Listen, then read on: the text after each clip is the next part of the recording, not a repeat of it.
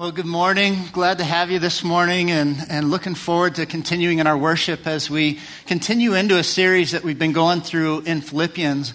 Uh, but before we get started, one of the things that I just wanted to point out if you're in here and for some reason maybe you left home and there was the dirty diaper that happened, and as you're trying to run out the door, you forgot your Bible. Uh, we have Bibles here. Or maybe you got here and you just don't have a Bible. So, um, if anybody, if you need a Bible, would you raise your hand this morning with us? And I have Bruce in the back who would be happy to give you one of these. And, and basically, it just helps us follow along. We want to surrender our lives to what Christ has revealed through His Word.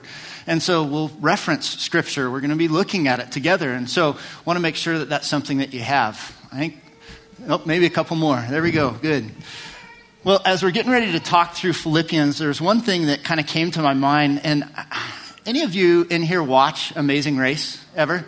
Oh, maybe a few. Okay, not too many people. Well, all right. So, Amazing Race, the concept of the game, they're they're sending these people racing all through the world. And one of the things that happened there was there was this one episode. My family and I we kind of like watching these every so often. And one of the things that the challenge that they gave a family to do was to take a herd of sheep. And I have a picture uh, back here. And this was this experiment that they were given. If you look in the upper right hand corner, it, there are various different fences along the way, and you see somebody all the way off in the distance. And it's, that's where they started with these sheep. And they started clear over on this other side, and their object was to try to get them in a corral in the bottom. Now, not many of these people had ranching or, or any type of background being around livestock or anything. And so it was hilarious to watch this whole process.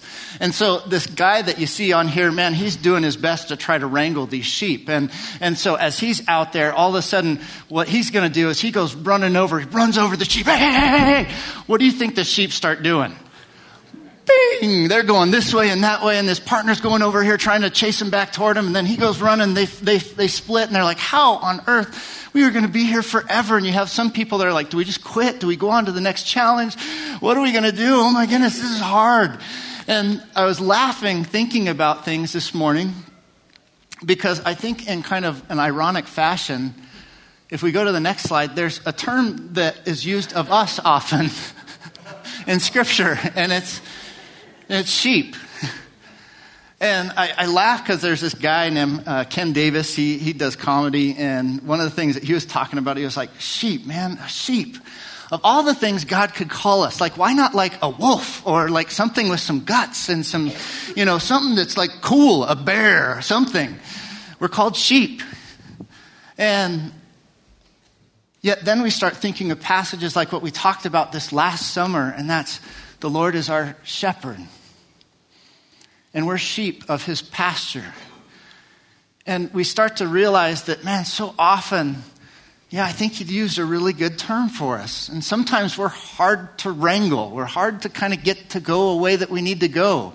We can read through scripture and see how, how, how Israel, they kind of like to scatter and go all different ways and, and chase after other things. And yet God faithfully walked with them as a shepherd.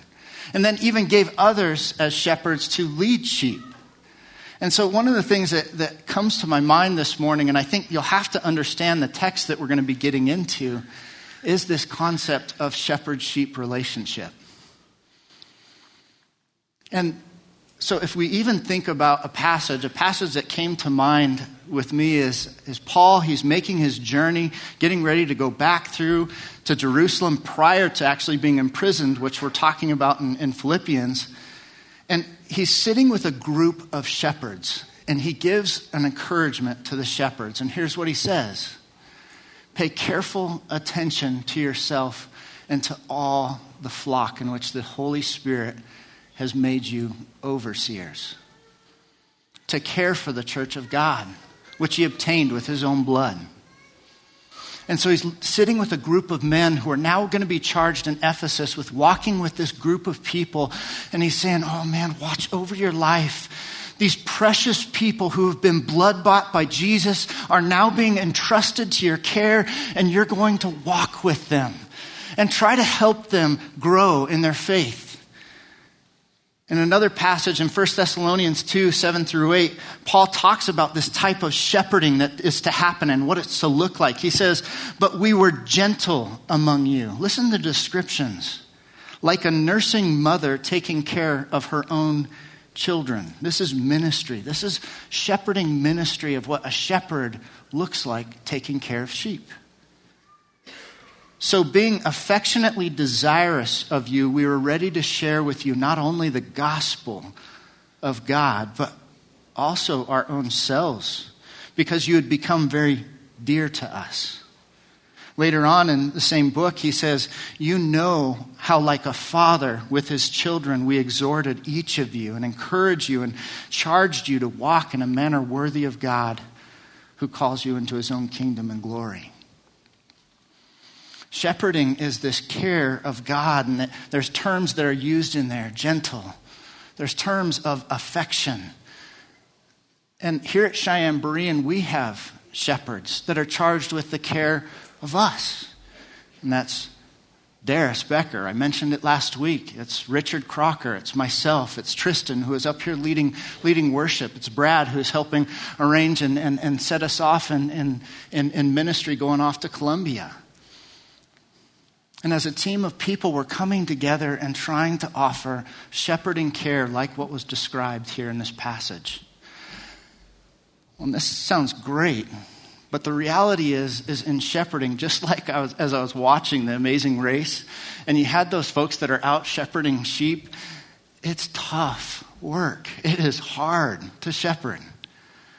And, and, and, and we want these men to do it with the Spirit of God, with grace, with strength, and we, we pray for our shepherds to have that.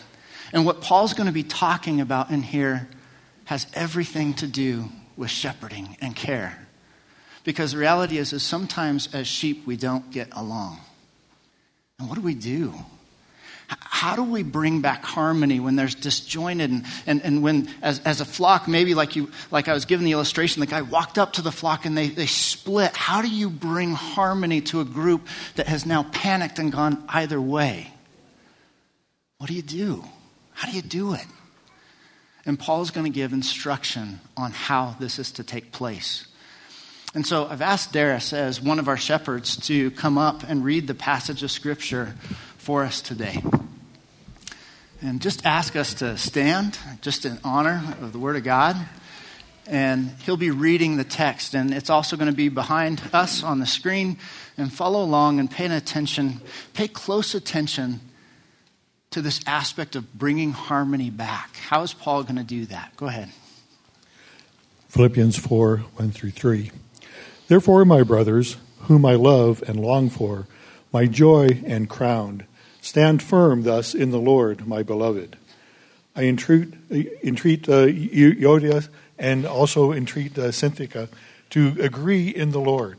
Yes, I ask you also, true companions, help these women who have labored side by side with me in the gospel together with Clement and the rest of my fellow workers whose names are written in the book of life. Thank you. Go ahead and be seated. This is going to be a fun passage to talk through. I've actually been looking forward to talking through this passage because, as Paul has been dealing with sometimes very theological, heavy notes on, and, and, things that do have practical implications in our lives, right now, what he's going to be doing is he's actually going to be dealing with this and saying, There's a very practical situation that's facing you. How do we navigate this?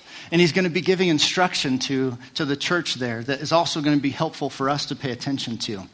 So, just by way of us kind of moving forward, the, the next slide that I have, I want to give us an overview to make sure that we kind of understand some of the contour of what's happening. And then what I'd like us to do is eventually work in or work our way into eight things that can help us in bringing harmony back from looking at this text. I think Paul's giving instruction that can help us as we look at the text and see how is it that we can help be a part of bringing unity and restoring and having, helping people agree with one another in the Lord. So, overview. Basic stuff. I'm not going to go through anything too crazy here. There's disunity between two women. What are their names? And, and Zinda, yeah, right? Uh, we, we kind of mumble through those. Uh, the, the, two people that were just mentioned up there, they were in the passage, darn it. And so we have these two women. They're, they're, they're women, in case you didn't catch that, and they're disagreeing. And, and so there's a disagreement that's happening between these two ladies, and this is an odd thing for Paul to do. Normally, when he's writing to churches, it's not like he's going to go, hey, by the way, you who's doing this, and, and use the specific name. He doesn't normally do that. For him to actually mention these two women is significant. It probably means that the whole church is probably aware of this situation that's going on. This isn't happening off in the little coffee corner or maybe off in a home. This is something that the whole church, as they come together and they gather, they go, There's an elephant in the room. Two of them. And, and, and we're not being rude talking about these women. It's just, there's something going on here. And the church is going, how do we deal with this? And maybe these two women are going, how do we deal with this? We don't know. And they're trying to figure out this issue. So there's disunity that's happening. It's even possible, I think, that, and, and reasonable to believe that it's even possible that I think the church wrote to Paul and said, listen, there's this issue going on between these two women. How do we deal with this? And that maybe is, is even why Paul mentions it specifically to say, You wrote to me about this. I'm going to talk to you about it. Either way, we know Paul knows what's going on. So he's addressing it. There's disunity as we look at the women and, and kind of consider who they were and, and what, they, what they were like, did you catch what Paul mentions about these women? Were these just any person that was along, or were they somehow connected to Paul? They were connected to him. They had labored alongside him, not only him, but this guy named Clement, and then not only Clement, but all the rest of my fellow co workers. This is somebody that Paul probably knows. He may have even met this person. When we read through in Acts 16, as he goes to the city, that may have been even some of the first few people that came to trust Christ. And here are these two women that arise and emerge, and they're potential leaders that are in the church. And he's going, Listen, I know you, I labored alongside you. And there's disunity that's happening between these two. How do we address that? And the church is confused. And he's trying to give some things that would maybe help them. Well, clearly, one of the other things that we look at well, what was it that caused the disunity? Well, there are so many guesses that have happened to this was one of them maybe more into this Judaistic philosophy of, of legalism, and that's what's kind of separating. Or maybe it's, it's something else. Maybe, maybe it's non theological but important. We don't know. We really don't know. I, I, think it's likely to say that it's probably not specifically theological because if it was theological, what would have Paul done? Uh, listen, this person's wrong. This person's right. Done. Case settled. Get over it. You know, uh, okay, maybe not. He's gentle. He's, he works, okay. But you get what I'm saying. Like, if this was clear cut, if this was a theological issue, Paul would have just said, here's the issue, here's the answer. But he doesn't do that. So, most likely, I'm going to say that this probably actually isn't a, a, a, deeply theological issue that can just be solved in this one letter. This is probably something that's important to these two people and to this, this, this culture, this church, but it's not necessarily something that is just easy to get over in one quick letter. Paul obviously wants there to be harmony between the two. And he even appoints a facilitator who's going to try to help these women get along.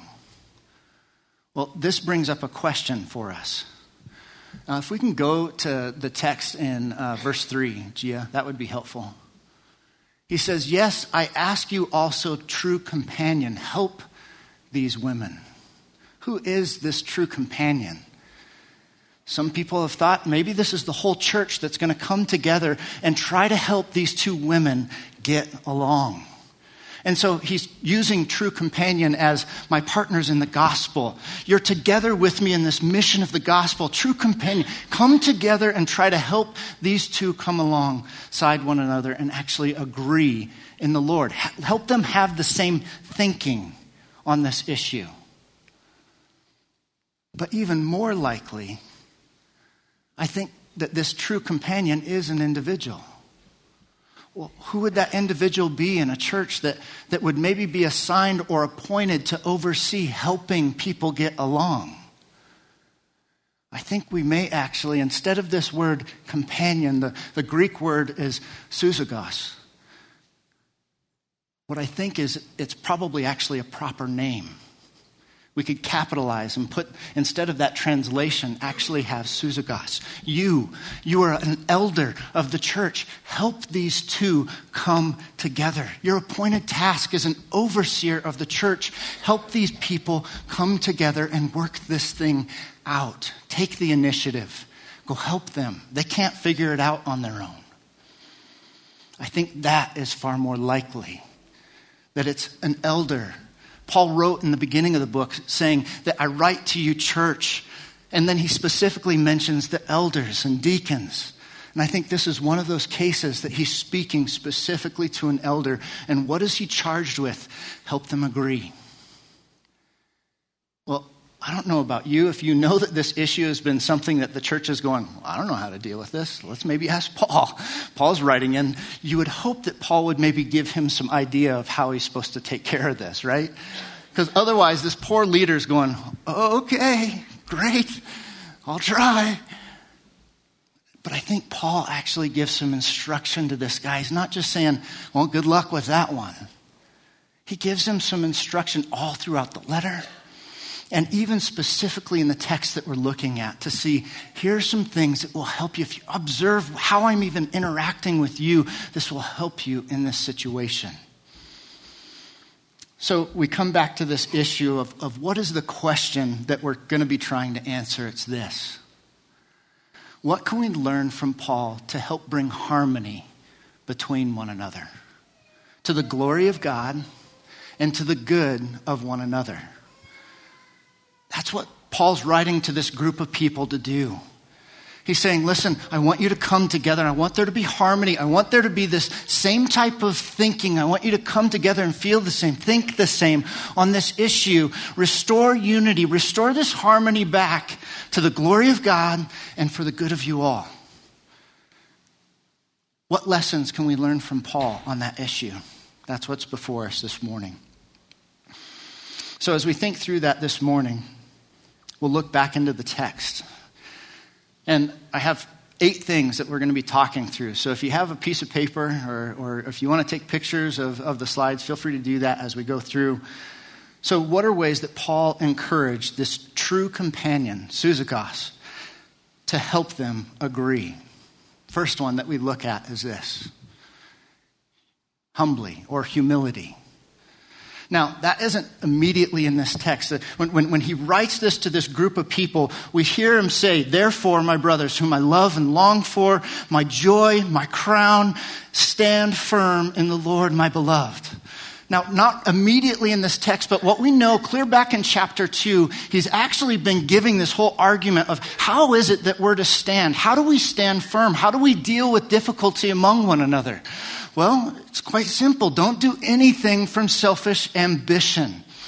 He says in Philippians 2 3 through 4. But in humility, count others more significant than yourselves. Let each of you not only look to his own interests, but to the interests of others. He's already addressed this with the church. And here we have two people that are coming together, and maybe what that issue that was happening between them is that main issue. They were looking out for only their own interests. They had their own selfish ambition. Man, maybe it was a, a, group that was doing things a specific way and this other group was doing it this way. And they're going, man, if you'd only do it my way, we'd be better. No, if you do it my way, we'd be better. And he's going, listen, the first thing that we have to get in coming together is stop looking out for your own interests. Look out for the interests of one another. Why? Because we're actually taking on this attitude, this characteristic of Christ who humbled himself. He didn't just look out for his own interests, he humbled himself and was obedient to the point of death, dying on the cross. That we want to look like that to the world, to one another, that I'm not just looking out for myself. So, how is it that we facilitate harmony? We do it humbly, first and foremost. Paul's already talked about that before. The other thing that we could look back just a little bit further back is we do it dependently. In 3 3, he mentions this that we are the circumcision. And notice what he describes on what notes us as the circumcision. What, what is something that, that is something that we can say, this is who we are? He mentions that we're the circumcision. And how do we worship? We don't worship by the flesh, we worship by the Spirit of God. So anything that you're taking care of in the church, whether it's not just looking out for your own interests, looking out for the interests of others, this is something that I can't do in and of myself. We are doing this by the Spirit. I need the Spirit of God to work in me, to will and to act according to His good purpose, going back to chapter 2. I need Him to do a supernatural work in my life to help me look at my brother in a different way, to help me see things in a bigger picture than maybe just my own thing that I'm trying to build. So I do it humbly when I'm trying to pursue harmony. I do this dependently. So those are some things that I think Paul has been already trying to work and build prior to even coming to this issue. Well, now we kind of come a little bit closer to the text. And here's where I love this what Paul's doing. Positionally, what on earth does that mean? Paul says, Therefore, my brothers, whom I love and I long for, my joy, my crown, stand firm thus in the Lord, my beloved. What do I mean by positionally? If you have your Bibles, go back. Anytime we see that word therefore, a good idea for me to do is to actually jump back and see, well, what was Paul talking about previously? What was he trying to argue that would maybe help him make his point? Well, just previously in verse 20, he says, But our citizenship is in heaven. Do you realize that this is something that has been granted to you through faith in Christ? Paul's talked about and he's argued previously to that. He said, Listen, I want to be found in Christ, not having a righteousness that's of my own, but a righteousness that comes through faith in Jesus Christ. That is how I'm made right with God. That's what makes me a citizen of heaven. And now he's writing to a group of people and he's looking at them and saying, Listen, our citizenship, our position is in heaven. We belong to this King. And from it, we await a Savior, the Lord Jesus Christ. So I belong to this kingdom of heaven. I belong to Jesus Christ. That's my position because of who I am in Christ. And if we pay attention to that when there's difficulty between each and every one of us, because sometimes the thing that happens when we're arguing with one another, what happens with that? Even if it's over something trivial, Who's right? No, I am. Right? Whoever said I am, you're wrong. Well, what am I doing? I'm making you the enemy. Your ideas, who you are, you're against me. And why would Paul look at a group of people who are, there's already difficulty, this problem is probably actually boiling and festering, and it's something that could actually kill in the future the church? And he looks at them and goes, Focus on your position and what you have in common. We are citizens of heaven. We belong to a Savior, Jesus Christ. That means we're actually on the same team. This is friendly fire that's happening right now. We got to figure this out because I don't want to shoot you again and I don't want you shooting me. But there's friendly fire going on. We belong to the same person. How do we deal with this unity? How do we deal with problems in the church? In this case right here, he goes, Remember, we're on the same team. He deals with it positionally. A common citizenship, a common Savior. Well, why? What does he want them to do? We go back to, to that passage in 4 verse 1. I think it's actually, uh, no, that's not up there yet. 4 verse 1, he says, My brothers, whom I love and long for, my joy, my crown. What does he want them to do? Stand firm. Thus, this is how you're supposed to stand firm. Stand firm this way, Paul is saying. Well, how do you stand firm? You stand firm on our position in Christ. You stand firm that our righteousness is from Christ. we stand firm that we are people with a king. Jesus. We belong to him. He's the one. If we continue and read what he talks about that just a little bit later, he says he's going to transform in verse 21 of chapter 3 our lowly body to be like his glorious body by the power that enables him even to subject all things to himself. We are a people under authority. Not mine, not Trump or whoever else you may be thinking, we are a people under authority, and that authority belongs to Jesus. And in that, we come together and try to solve things. Listen. How would that look practically? Listen, I know we're dis- disagreeing right now. We have a same king. We have a same person who rules over us.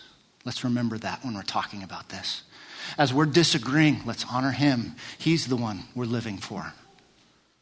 We belong to Him. Our position is fellow heirs of Christ. Does that make sense? Why is that so important to do? Does, are, are, there any other illustrations of Paul ever dealing with people that maybe dealt with an important but non theological issue previously? I would even argue somewhat theologically. In Romans 14, 3 through 4, listen to how Paul talks to a group of people that were disagreeing on an issue. Let not the one who eats. There's an issue of eating meat that had been sacrificed to idols or not eating meat. And he says, Let not the one who eats despise the one who abstains. Let not the one who abstains from eating the meat pass judgment on the one who eats. For God has welcomed him, he belongs to him, he has a position in Christ. And then he says this listen, who are you to pass judgment on a servant of another? We need to listen to that. When there are disagreements between us, we belong to a king. And I need to remember that. I need to remember that this person belongs to Christ. They need to answer to him alone.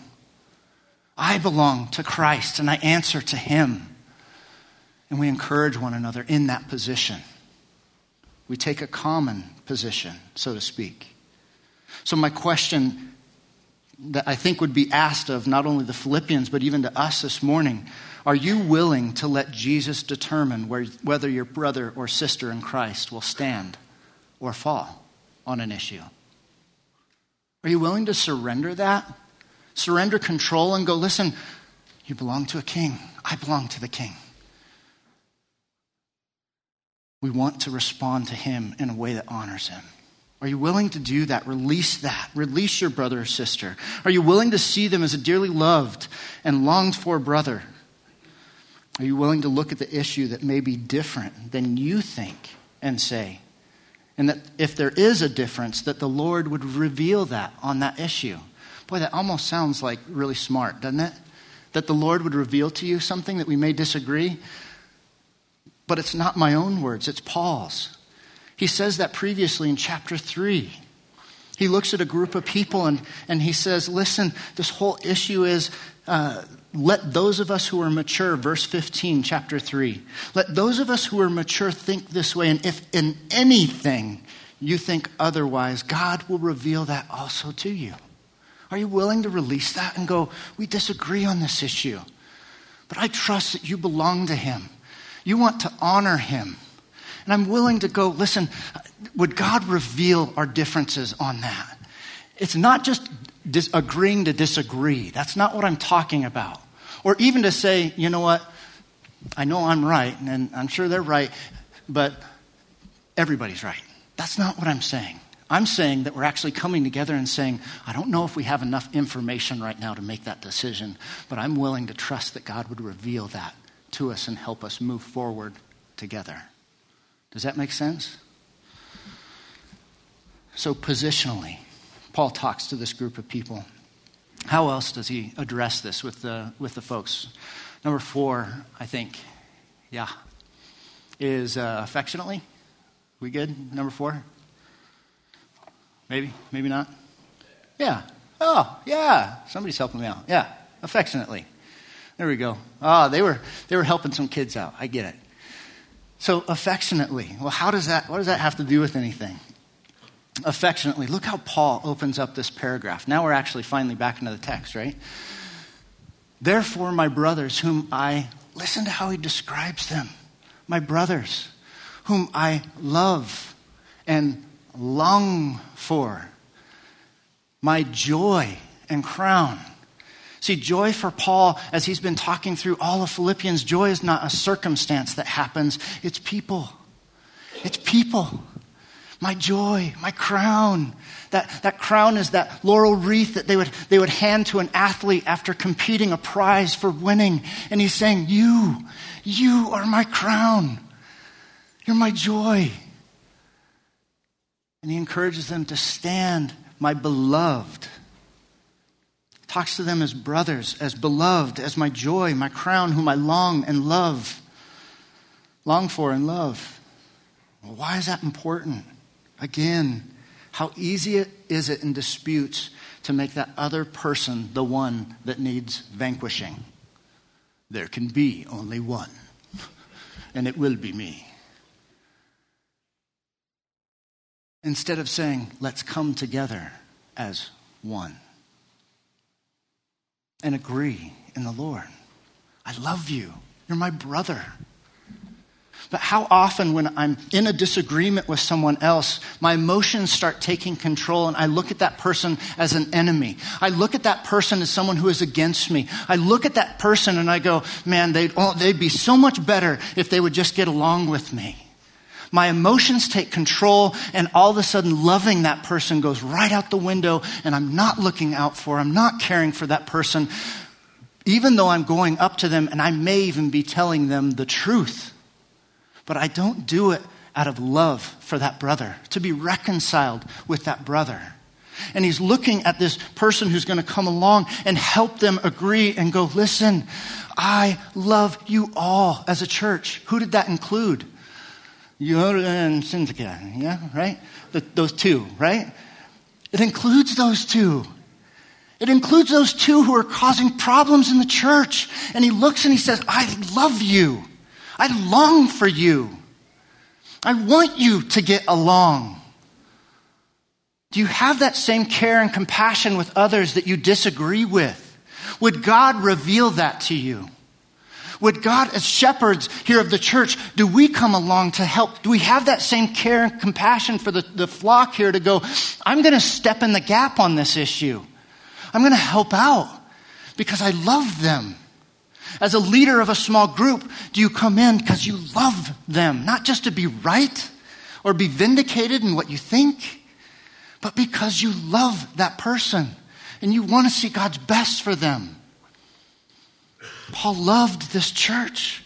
He loved them deeply, longed for them, and calls them so. How else, before I get too big on a, on a soapbox? Wooingly. Wooingly. Well, how on earth do we see him encouraging wooingly? What on earth does that even mean? He says, I entreat Euodia and I entreat Syntyche to agree in the Lord. When Paul talks to these two, is he ushering a command for them to get together and agree in the Lord? Is that his tone? No. And if you hear that, that's not how it's in the Greek. He's sharing his desire. He's coming alongside these people. He loves these people. And he's trying to woo them into this is where green pasture is. Agree in the Lord. I'm entreating you. I'm doing what I can to try to convey to you this is where life is. Don't stay over there. Don't stay divided. That's only going to end in death. Come back over here. He's not issuing a command from a position of authority going, You need to listen to me, dang it. He's coming down with them and going, Oh, my brothers, the ones that I love, don't do this. Agree in the Lord. This is how we can glorify Jesus Christ. This is how we actually represent to a world what he's done for us. Not by standing in opposition to one another, but he woos them to this place of, of, of agreeing in, in the Lord. He doesn't stand over them. He does it wooingly. Well, do you have the same patience to entreat or to woo your brother or sister in Christ to getting along? Or do you need to take a power move with them? Like I sometimes do with my kid. Dang it, listen to me. I'm the parent. Listen to me. I'm the grow group leader. Listen to me. I'm the shepherd. Listen to me. I'm a leader in the church. Or do you come alongside that person and say, I love you as a brother? I love you as a sister. Let's not do this. We belong to a king positionally. Let's agree on this in the Lord. And we come together for a solution. And we woo them to Christ, to what is right. Well, what else can we look at here? I know there's more. There's eight. Hang in there, folks. Directly. Man, isn't this the one that most of us try to avoid? Anytime there's conflict, how many of you in here, well, actually, I won't ask for a raise of hands, love conflict? You thought I was going a different way. How many of you just absolutely cringe at conflict? And you're like, oh man, another conflict. I can so relate with that. Conflict is not fun. But Paul is willing to actually not just say, hey, I entreat you as a church, generally. I hope you all can kind of get, get along here. What does he do? He deals with the issue directly. You and Syntyche, yeah, right? You two women. Get along. He deals with this directly. He knows this is a hard issue. He's not going to beat around the bush. He's not going to go talk about side issues. He wants to deal with this issue directly. We owe that to one another to deal with it directly. If you're in a disagreement with someone, go talk to that person. If you're having tr- problems with it, it might be good to find someone else who can help you in that situation. Not help you get your way, by the way. Does that make sense? Help you honor Christ. We belong to Him, we're citizens of Him. Does it directly. This wasn't a time to let all heal, or time heals all wounds. This was a time for a shepherd to come in and take action. Shepherds, are you okay going into something knowing that there's conflict? Leaders here at Cheyenne Berean, are you okay with stepping into when there's a conflict and dealing with it directly? That's what Paul's asking in this issue. Number seven, collaboratively. How does Paul deal with collaboratively? He says, Yes, I also ask you, true sousagos. There's that Greek word, true companion. Help these women who have labored side by side with me in the gospel. He does this collaboratively. He can see sometimes there's situations that come up, and, and, and I'm trying to find resolution, and, and, and maybe I'm not able to do this. Maybe it's time when I go, maybe we need some help. We want to honor Christ. And Paul's looking and saying, Listen, I know that there's a situation that's bigger than you right now. You, elder, it's time for you to step in and help them. And so he gives this advice for them and how do we get how do we get along? Sometimes we do this collaboratively. But then not only collaboratively involving others, but what else does Paul do? Do you notice how he's talking to these two people and how he's talking to Sousagos? Who are these people? They are people that have labored alongside me. They're, they've been people on mission with me. They've been people on mission with Clement. They've been people on mission with my other co-workers. We're in this together. Remembering that. This is something that we need to do together, to come together collaboratively to fix this issue. And he's encouraging a church to deal with it in that way, side by side, battling as one. We talked about that, was it what that word means. Battling as one, together for the gospel. And then finally, the last one that we would throw in here is respectfully. Well, how do you see respectfully? See, he looks at this person and says, I want you to go in. You need to know who you're dealing with. You're dealing with two people who have labored side by side with me, Paul. I love these people. Yes, they're causing a pain in the church right now, but they're people who have labored alongside me. I love these people. Who are they? Their names are in the book of life. They've been blood bought. They're believers.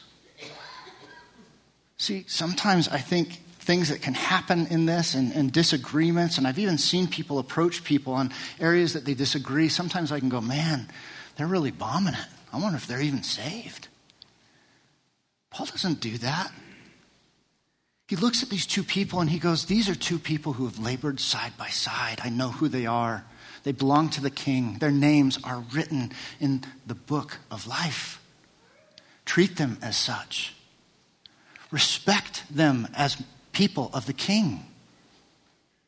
They're in Christ. That's what unites them. That's what unites us. Treat them as so. But you want to know what? This isn't something respectfully. Sometimes there's disagreements that you may even have with people who are lost. That's not what Paul's dealing with here. But I want to encourage you with this. Sometimes, as we're talking with people who disagree with us, that's the first thing that goes out the window. You go, well, wait a minute.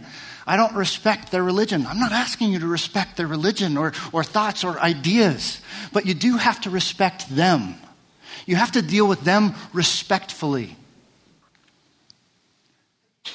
They're made in the image of God, they are a creature of His. Treat them as such, everyone. They may be a person of the king who has been blood bought, who has placed their faith in Christ. Treat them as such. They belong to him.